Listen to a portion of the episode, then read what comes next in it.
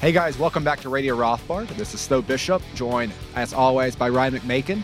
I am recording at our newly uh, redone Condon Hall at the beautiful Mises Institute campus in Auburn, Alabama. Um, if you plan on tuning in to our upcoming Austrian Economics Research Conference, you'll probably see more of this. It's already been shown off in some of the episodes of the Human Action podcast. And uh, excited to report back that we just had a wonderful event in Tampa with Per Bylund, uh, Jeff Deist, Joe Salerno, and a buddy of mine, Brett Lindell. Um, those videos should be available at Mises.org in our YouTube page. So I highly recommend checking that out. Uh, but Ryan, I wanted to talk this week about one point that we mentioned in our very popular Marjorie Taylor Greene was right episode last week on the topic of national divorce, um, diving into one of your articles um, that, again, uh, on a topic we briefly mentioned, but it's that turns out, in your opinion, if uh, we did have some sort of uh, national divorce, some sort of secessionist movement or political decentralization, maybe these red states will not be economically destroyed beyond repair, as so many very serious people on Twitter seem to be convinced of. Um, you have an article about um, kind of the, the, the, the economic consequences of secession and you know, the, the, potential of red states losing that federal gravy train. Um, you want to start off by just uh, kind of talking more about that article for our audience, um, the link for which uh, will be in our show notes page. Well, the topic doesn't really necessarily have to be in the context of any sort of secession uh, discussion either. In fact, the first time I really looked at this topic of, okay, who are the net taxpayer states versus the net tax receiver states, it was actually back in 2017 or so. And it was due to uh, just a bunch of references in the media about how uh, the the blue states uh, are they're just brimming with urban people on welfare, and those states don't produce anything. And it's it's the red states that uh, are paying all those bills. And I actually wrote the article, kind of tempering that view, saying, "Well, that's not really the case." But now, the blue states have taken that to like a whole new level. So now they're they've convinced themselves that the red states are are these horribly impoverished backwaters and wouldn't survive 10 minutes without a bunch of free money from rich city folk uh, as if there aren't cities in Texas or something. And so it's it's this weird new stereotype that the left has adopted uh, that red states don't really produce anything and they're totally dependent on welfare and subsidies and all of this stuff. And and the geniuses in Silicon Valley are the really productive people of America, and red staters are a bunch of welfare queens. And uh, so I didn't think that was quite accurate either. and we we discussed it very briefly in our last episode of this. And I thought, you know what? I'll go back and renew the numbers on that. I'll go run them again and see what's changed uh, since 2017 or so. And it seems not much has really changed at all. And so I was stunned then with uh, the proclamations that people on the left were making in response to all of the like uh, right congresswoman green's declaration that we need national divorce and all this stuff and they were saying things like i pulled out a couple of quotes here one was from a reporter named Molly Knight, who I actually own a book of hers because she wrote a book about the Dodgers back when I was a Dodger fan. So I I read that. Uh, but she talks about red states get their money for roads and cops and schools from blue states. You cut off that gravy train and you got a third world country. So not only would these states uh, lose a little bit of their presumed advantage by being cut off from federal uh, blue state funded welfare, the story goes they would be reduced to the status of a third world country. That's pretty bold statement. And then uh, another statement was Has it ever occurred to you that if it wasn't for the blue parts of those red states, the latter would be entirely broke? We subsidize y'all's country asses. You're welcome. Uh, well, this just, just display, displays another problem with the claim. The first is, uh, of course, the problem that, uh, and the untrue claim that blue states, which have more cities, are are uh, overwhelmingly responsible for the wealth uh, produced in America, which is not necessarily the case at all once you start to dig into the numbers. But then also, this is a second issue in this article, uh, is that there are really only two types of people in America. There's the urban people who live in like these blue core cities, and then there's rural people out in the country. And this is just wrong. And I find that both right wing and left wing people like to quote this. Uh, I find that right wing people vastly overestimate the number of rural people in America. They think there's going to be like this rural uprising. Uh, 15% of Americans are rural uh, and about 20% live in these core urban cities. The, the rest live in the suburbs. So, this idea that all the productive people are in the core cities and they're subsidizing poor rural folk, wrong. The, the suburbs are filled with tons of productive people who, by the way, in those places, the blue red split comes out about even. So, this attempt to claim uh, that uh, that all the productive people, all the people with the good jobs, are are uh, these Democratic voters, and uh, they're subsidizing the countryside. Simply not true. Really, the wealth is coming out of the the suburbs now. It's not even really con- uh, concentrated anymore in uh, the core cities. So you've got two things going on here. You got one, the claim that blue cities are are uh, funding or blue states are funding red states, and then you've got this misconception that even within those states, that it's only a matter of poor rural people versus uh, Silicon Valley type urban core people, and neither of those things are true. But apparently, the current narrative right now is that we're going to claim that uh, blue people are all the uh, the the productive rich people of America, and without all their welfare, red people would be quote third world uh, level living. And so I just wanted to address just how very wrong that is. But you can see, of course, though, just the usefulness of this to the, to uh, the debate. And so I think that's the sort of thing you just really can't let go unanswered is this idea that hey, blue states are all the smartest, best people, and and you uh, you red state people are lucky to have us.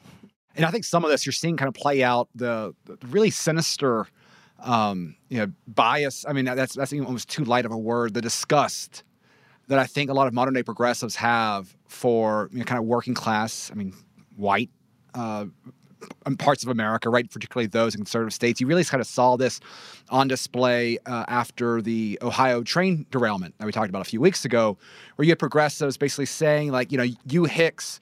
Uh, you know, this is the p- byproduct of train deregulation that you guys voted for. You guys deserve it.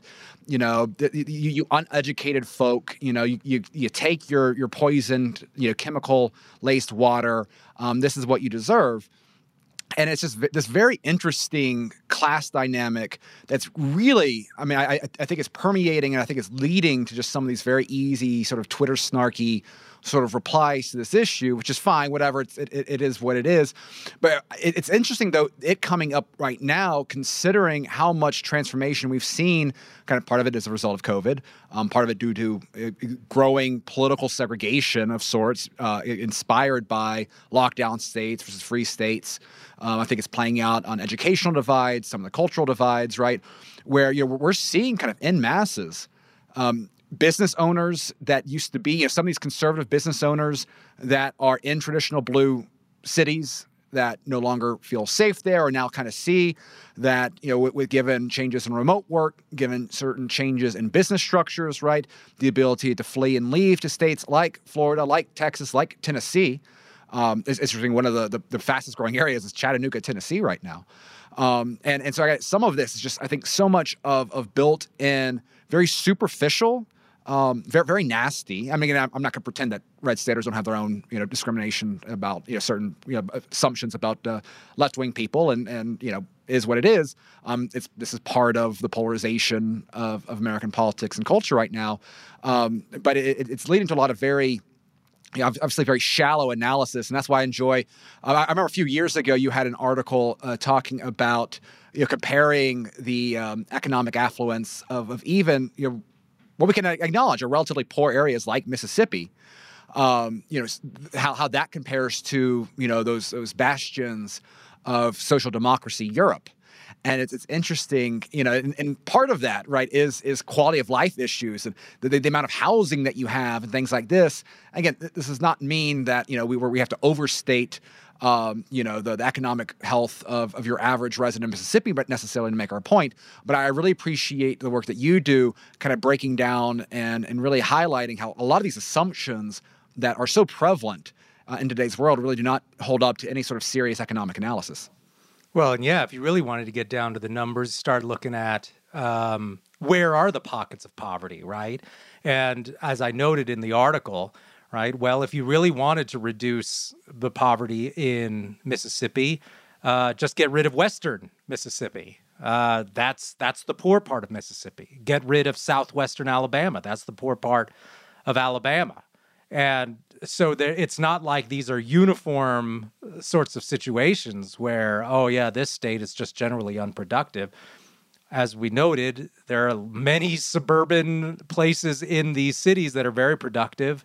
Uh, and they don't rely on federal funding. That's just all there is to it. I mean, and that's another reason Knight is just completely wrong. She doesn't even understand how basic state budgets work. I mean, you know how this works, though. I mean, the idea that cops and schools and even roads are overwhelmingly reliant on federal money is just completely untrue. I mean, law enforcement and education, especially, that that's state funding, even local funding, in a lot of cases. And so this this idea that there'd be no infrastructure in these places just just absurdly wrong. But before we go much further, I just kind of want to look at some of the details here. And of course, you can see this by clicking on the article because uh, I created charts for it and all of that stuff.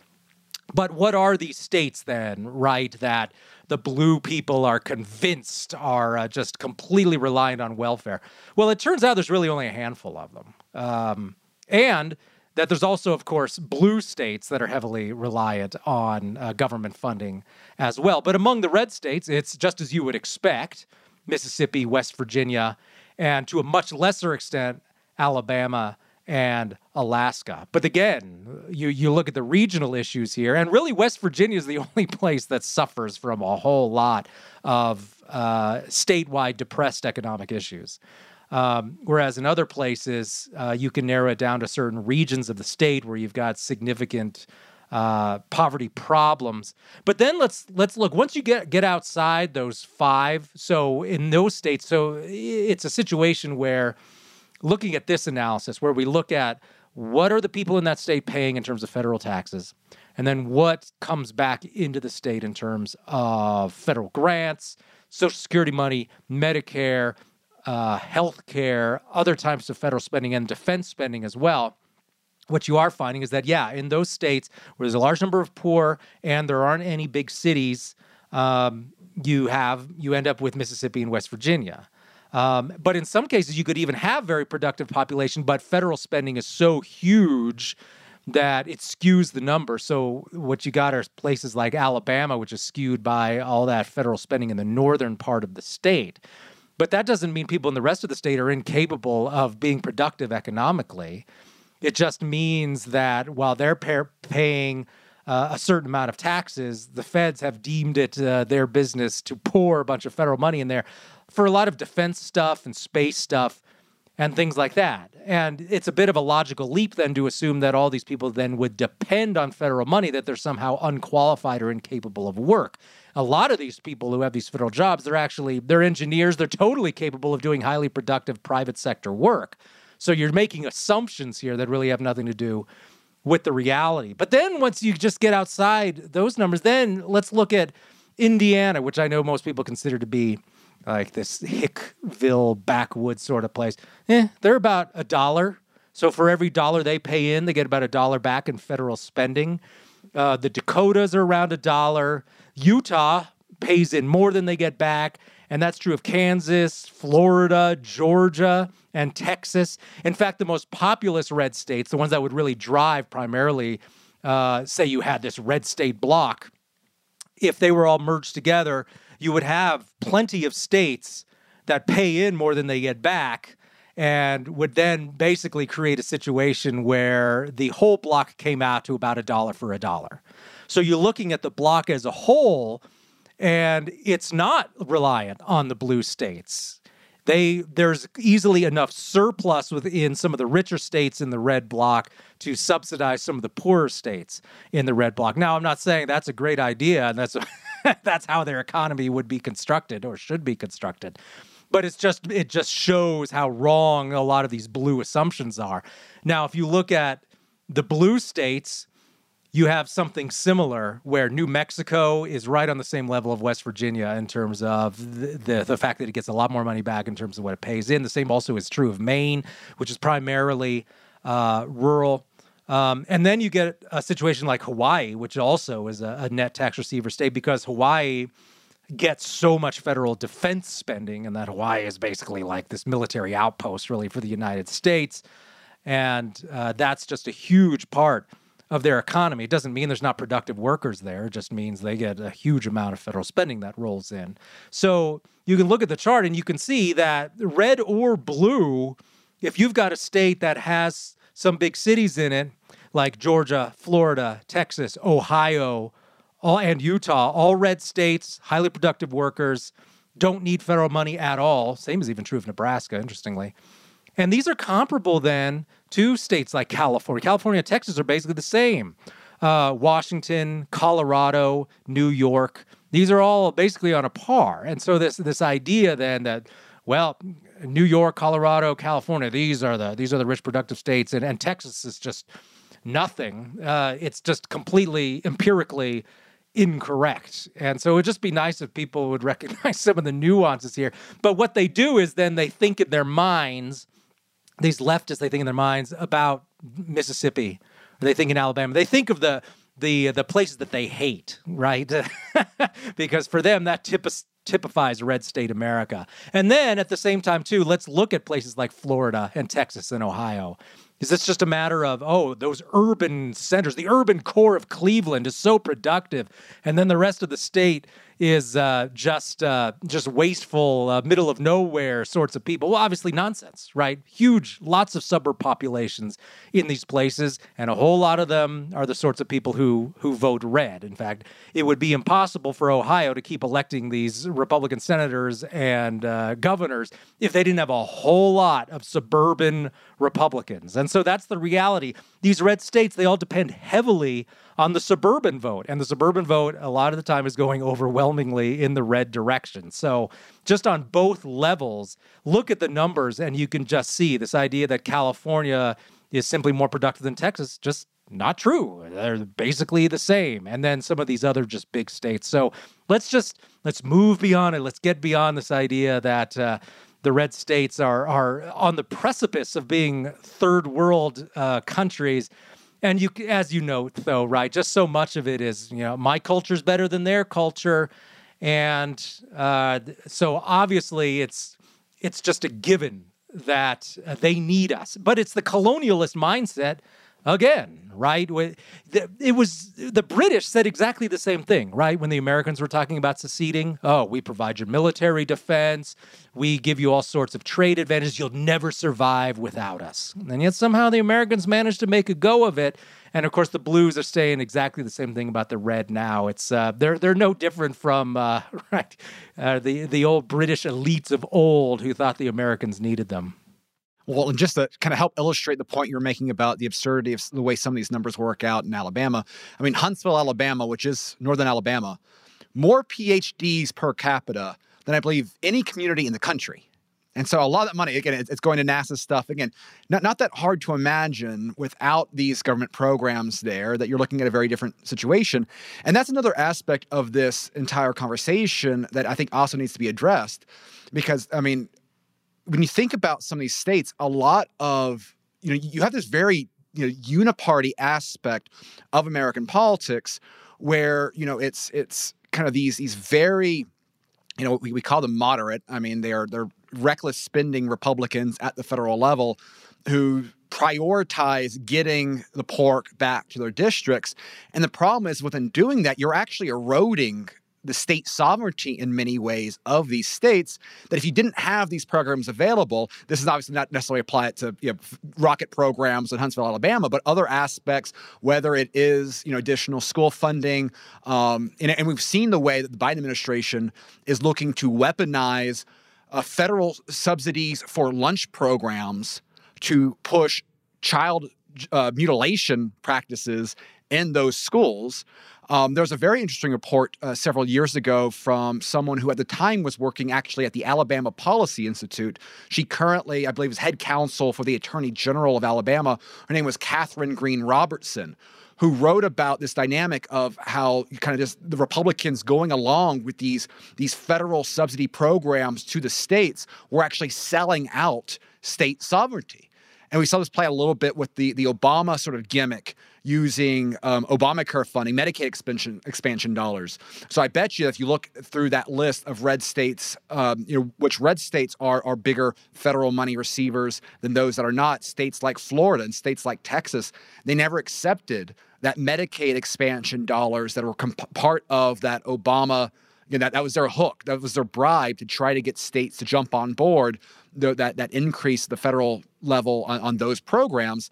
And in doing so, because that, that entire offer was like, oh, well, in the short term, the federal government covers 100% of that expansion. But then over time, right, you know, that, that baby elephant problem emerges. And all of a sudden, you're 10 years later, and the Medicare expansion funding has now makes up a large percentage of what your state tax dollars are having to go to, in spite of those additional kickbacks that you get from the federal level.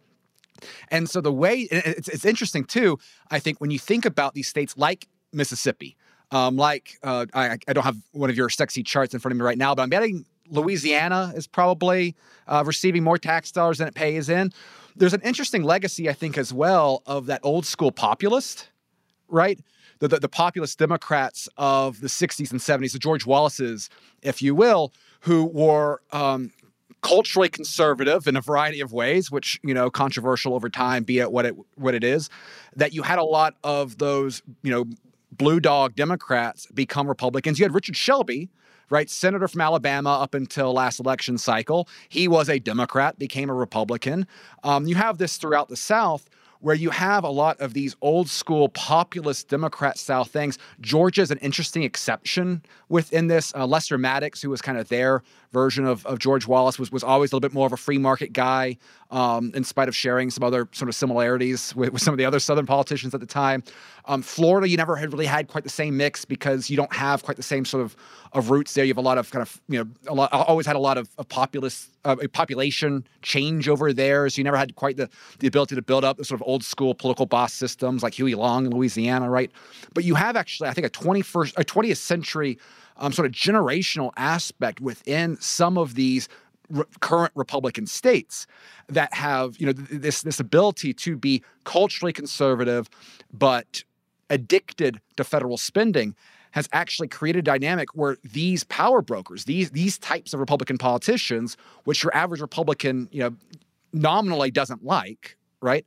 They have actually had incredible amounts of political power due to their ability to wield these these these federal gimmies. And it's like if you imagine a counterexample where you these these uh, uh, funds were not available to to utilize for vote buying in many of these parts of the area, then some of these states would would probably look very different as well. And so I think there is an unseen aspect, you know, from this dynamic as well, where it is the addiction to federal spending that's actually propping up a lot of bad state government policies. Whereas in Florida, again, Florida should be a, a larger spending environment than, than a lot of others for the same reason that COVID, that, that Florida should have been the graveyard of COVID because of the elderly population, right? Like it, it should have hit Florida more. It didn't. And, and it's because you know there's there has been a, a very long tradition even even Jeb Bush was physically conservative um, as governor of Florida um, and and I, I, think those sort of legacy aspects of this addiction to federal money is, is, is another aspect of this. That I mean, I'm not expecting Democrats to you know to you know, point this out, but I think it's something worth considering. When we have this conversation. You know, it's interesting you bring that up because yeah, the the legacy of the New Deal has not been erased uh, in the old South. Go back and look at. Um, the 1936 state by state returns from the Deep South, and you will find FDR winning 80, 90% of the vote in those states. The the socially conservative rural Democrats, which was most people in those states back then, just overwhelmingly loved FDR. They loved the New Deal. They loved the free money that was coming in. And that sort of that's those sorts of attitudes don't just disappear overnight. And so it's it's actually become a demographic change in terms of the suburbanization of the region that's really uh, changed. I think those attitudes, and also I think the fact that the the Dems abandoned the social conservatism that uh, they used to have in order to keep rural people on their side. And so there's definitely a legacy of that there. And I think you can still see that in some of the more rural areas. But again, those people are, are a waning part of the population, and uh, you just don't need people to work the fields like you used to. And that's just less and less of a part of uh, the local complex every year. But there is, of course, right, this sort of federal bribery scheme that just perpetuates itself very much so because uh, politicians are expected to bring home the bacon. Uh, and remember, Ron Paul was criticized for wanting to make his own the, the taxpayers in his district reap some of the rewards of the federal money they were paying in. And he was criticized then for supporting earmarks, uh, which was just this nonsensical, idiotic uh, claim that that Ron Paul was some sort of big spending government guy. The reality, of course, is that he recognized the feds took all this money and that he was trying to get some of it back for his constituents uh, to their localized economy. But most people don't really benefit at all uh, when they're suburban taxpayers because they're just paying more in than they're getting back. Uh, and then another factor there is not only just federal spending, but also the monetary policy complex. And then when we look at that, we see that it is the parts of the country that have the largest aspects of the financialized economy that benefit the most from that. So when you look at uh, the people who are involved then in uh, investment banking, you look at uh, Fannie Mae, Freddie Mac, uh, all of those, all the people and workers involved in those fields, the money counters, that they're going to have very much outsized incomes and also a lot of income growth because expansive monetary policy benefits those people more than it benefits people de- lower down the income scale. So that then further skews the wealth in those regions, and that tends to favor the northeastern United States and the West Coast. So in an actually somewhat free economy or a country with sane monetary policy, you wouldn't have those same sorts of imbalances. So there's so many issues you have to look at here, but nothing could be more wrong than this fake urban rural conflict that is way more overplayed than is the reality. And then this idea that there's these uniform groups in the blue states and the red states and and that Texans don't like actually have productive jobs and such. It's just another component of the culture war that manifests itself in terms of how the money is distributed by the regime. And it's uh, lo and behold, it turns out that the regime taking money and then spreading it out for political purposes leads to actually conflict among groups rather than harmony. But uh, we, of course, have been making uh, that uh, that point for years yeah, I don't know if it's you know just being here in, in Auburn today, uh, you know, on this Alabama clay, but uh, one could also point out that if we're talking about the the uh, uh historic sort of uh, uh, repression of the southern economy, I mean, you can go back to the Transcontinental Railroad, right, which was massive federal subsidies for infrastructure projects that you know avoided the South as a consequence of Reconstruction era policies and the Civil War and things like that, right? So the, the, the, there's a long, long history. I'm, I'm glad you brought up the, financial aspect of it. I was, that was going to be my next lead in there. Is that we have an entire federal system that currently is structured for the explicit purpose of extracting wealth out of the productive areas of non politically privileged areas and giving it to a, a, protected class. You know, giving it to Wall Street, giving it to Silicon Valley. And, and it's interesting um, because I think right now, like one of the the dynamics going on is that a lot of these, I mean, you see right now in, in financial services industries, right, where where again, as a result of the last few years and a variety of things there, crime, I think, is increasingly playing an aspect of this too, is that you're having you know financial services companies relocate to uh, Florida, relocate to Texas. Um, and it'll be interesting to see. I know with, with, for example, the Texas model, which relies a lot more upon, I think, direct subsidies um, and and more explicit tax credit programs um, to attract large corporate businesses. Um, I know one of the the consequences talked about is that the workforce there, you know, it's, it's people from California moving in here. This kind of goes to the broader conversation about Californians kind of spreading their their politics um, and not leaving it behind. And, in certain different, you know, Arizona, I know had has this issue. Um, I've heard horror stories about Boise, Idaho, for for similar reasons, right? Um, but I know there's concerns about the Texas approach on trying to attract some of these large businesses in the name of job growth and et cetera. Um, whereas F- Florida, you have the again a lot of it's been been COVID, a lot of it's been been political related, and yet you have within that state trying to take a heavy hand on trying to force some of these large corporations to give up policies they might not want to give up I know there's aspects right now in trying to, you know, threaten, threatening to, to remove bank accounts from. Um, my my understanding is entire financial institutions doing ESG style, um, you know, their investment portfolios. Um, the first time around, it was actually kind of just limited to, you know, divesting state funds from specific portfolios that are ESG focused. My understanding is that they're looking to expand that. Um, I know there's concerns there about uh, trying to create rules on banking institutions that discriminate on various things that Ron DeSantis doesn't like. Um, I'm interested to see though is if that ends up being a sustainable model, if that ends up being watered down. Um, what what does come to mind though, and I think this is one of the act, one of the the remnants and one of the continuing legacies of progressive politics. Um, I, I, know uh, uh Sam Francis back in the day in one of his articles about kind of the middle American uh, radicals. Um, he talked about how a lot of the power the left had enjoyed became or came about as a direct consequence of the the rise in uh, wealth and power of the financial class and of these certain sectors that were politically aligned with the Democratic Party. Um, at the time, this was, I believe, in the mid '80s or late '80s. Um, this was again Reagan era gold. The the he he was writing about well maybe there's a possibility that the Sun Belt um, would receive similar sort of patronage from the federal level in the form of military industrial complex, right? That that might be more conservative than Wall Street bankers over time. That has certainly not worked out.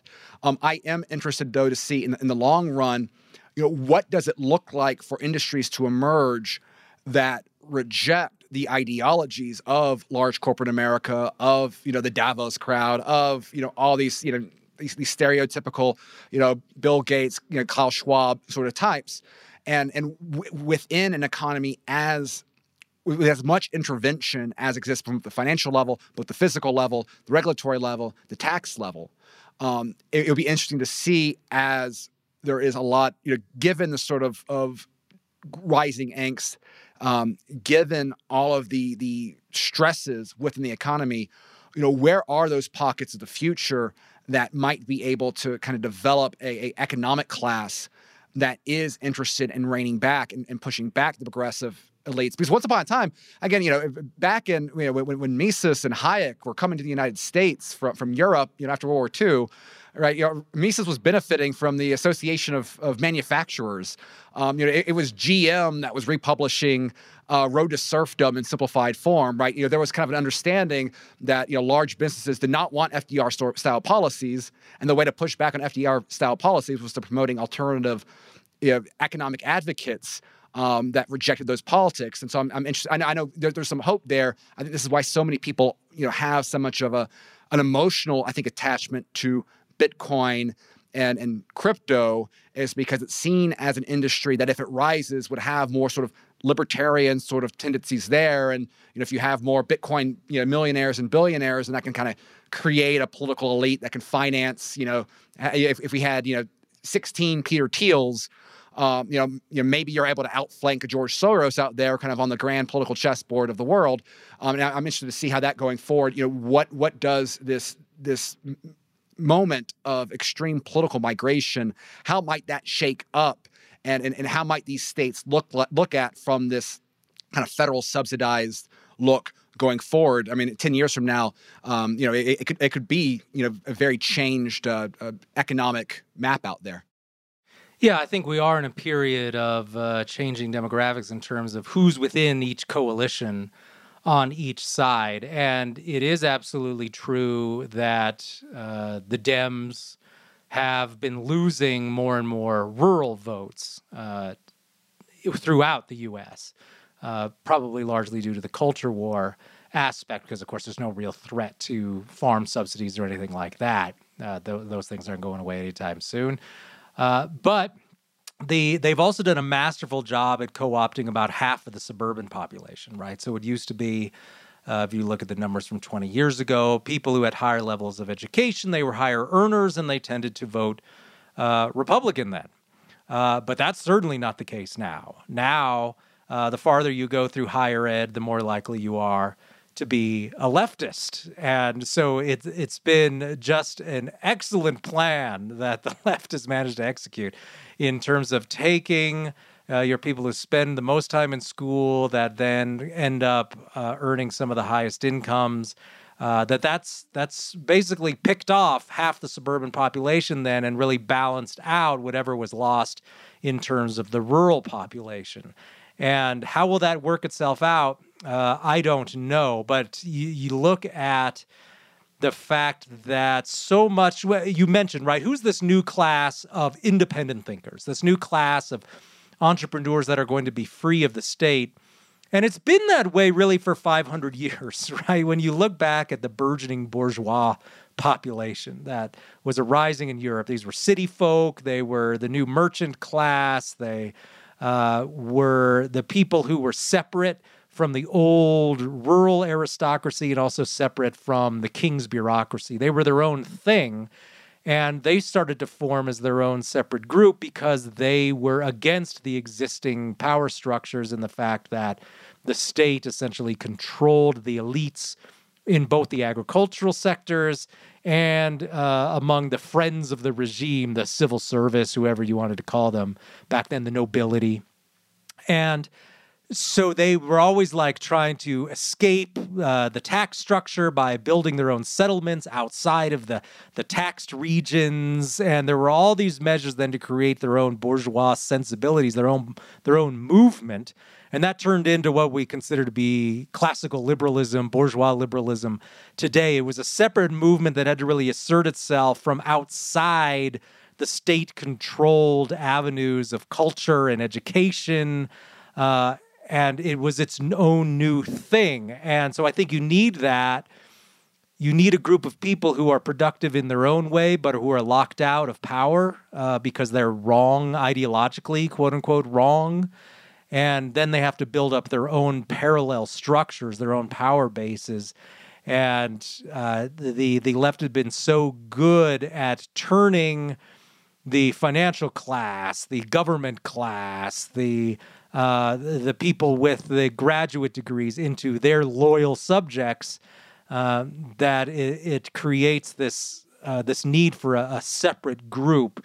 And so, without that, then you can't expect any sort of successful movement to arise. And so, yeah, you do need that. You need people who are willing to look at something outside what's expected of you in terms of federal largesse and federal planning and federal education and all that. Because, yeah, they're buying off the state governments, they're buying off uh, the quote unquote elites, that is the people with the the good degrees, the people with the high paying jobs. Um, they've clearly already bought off Silicon Valley, which we once ridiculously used to think was going to be this new group of anarchists at Google or something like that. That certainly didn't happen. The government co opted all of that. They paid all of the brightest people a whole lot of money and magically got them to go over to the regime side. So, uh, yeah, the, the, if you continue that way, well, then clearly uh, any any independent thinkers are going to continue to lose ground in the suburbs, and you are going to only be left with the rural population, and that's just nothing. That's uh, going to be some tiny minority. So um, clearly, some other movement has to be built up that's outside the usual power structures. I think it's Deirdre that talked about the bourgeois deal being, you know, you leave us alone and we'll make you rich. And I, as you mentioned, it seems like the, the traditional Republican gambit of, you know, you elect Republicans, we'll cut your taxes, and that, that seems to work. After the midterms, it doesn't seem to work anymore, right? Um, you know, a lot of people drove past, you know, gas stations with $5 gasoline and, and still went outvoted because of other issues that concern them more than material well-being you know, may, maybe the, the future hope of getting some of these these large financial benefactors these these captains of industry is you know you, you vote for me and uh, you know we won't be pushing you know we won't trying to mutilate your child and uh, we'll, we'll, we'll keep the crap off the streets and we'll, we'll see if that might be a, a, a effective enough deal in the future to perhaps alter some of these things because it seems increasingly like the, the pure monetary aspects of it just aren't there. Um, with that being said, though, Ryan, I, I, think that is all the time that we have today. I'm Um, again, love this topic. Uh, please uh, send Ryan or I a, uh, an email if you have any topics that you'd like to see discussed, or shoot us a, a message there on Twitter. Um, as always, thank you for listening to Radio Rothbard and hope to see you next time.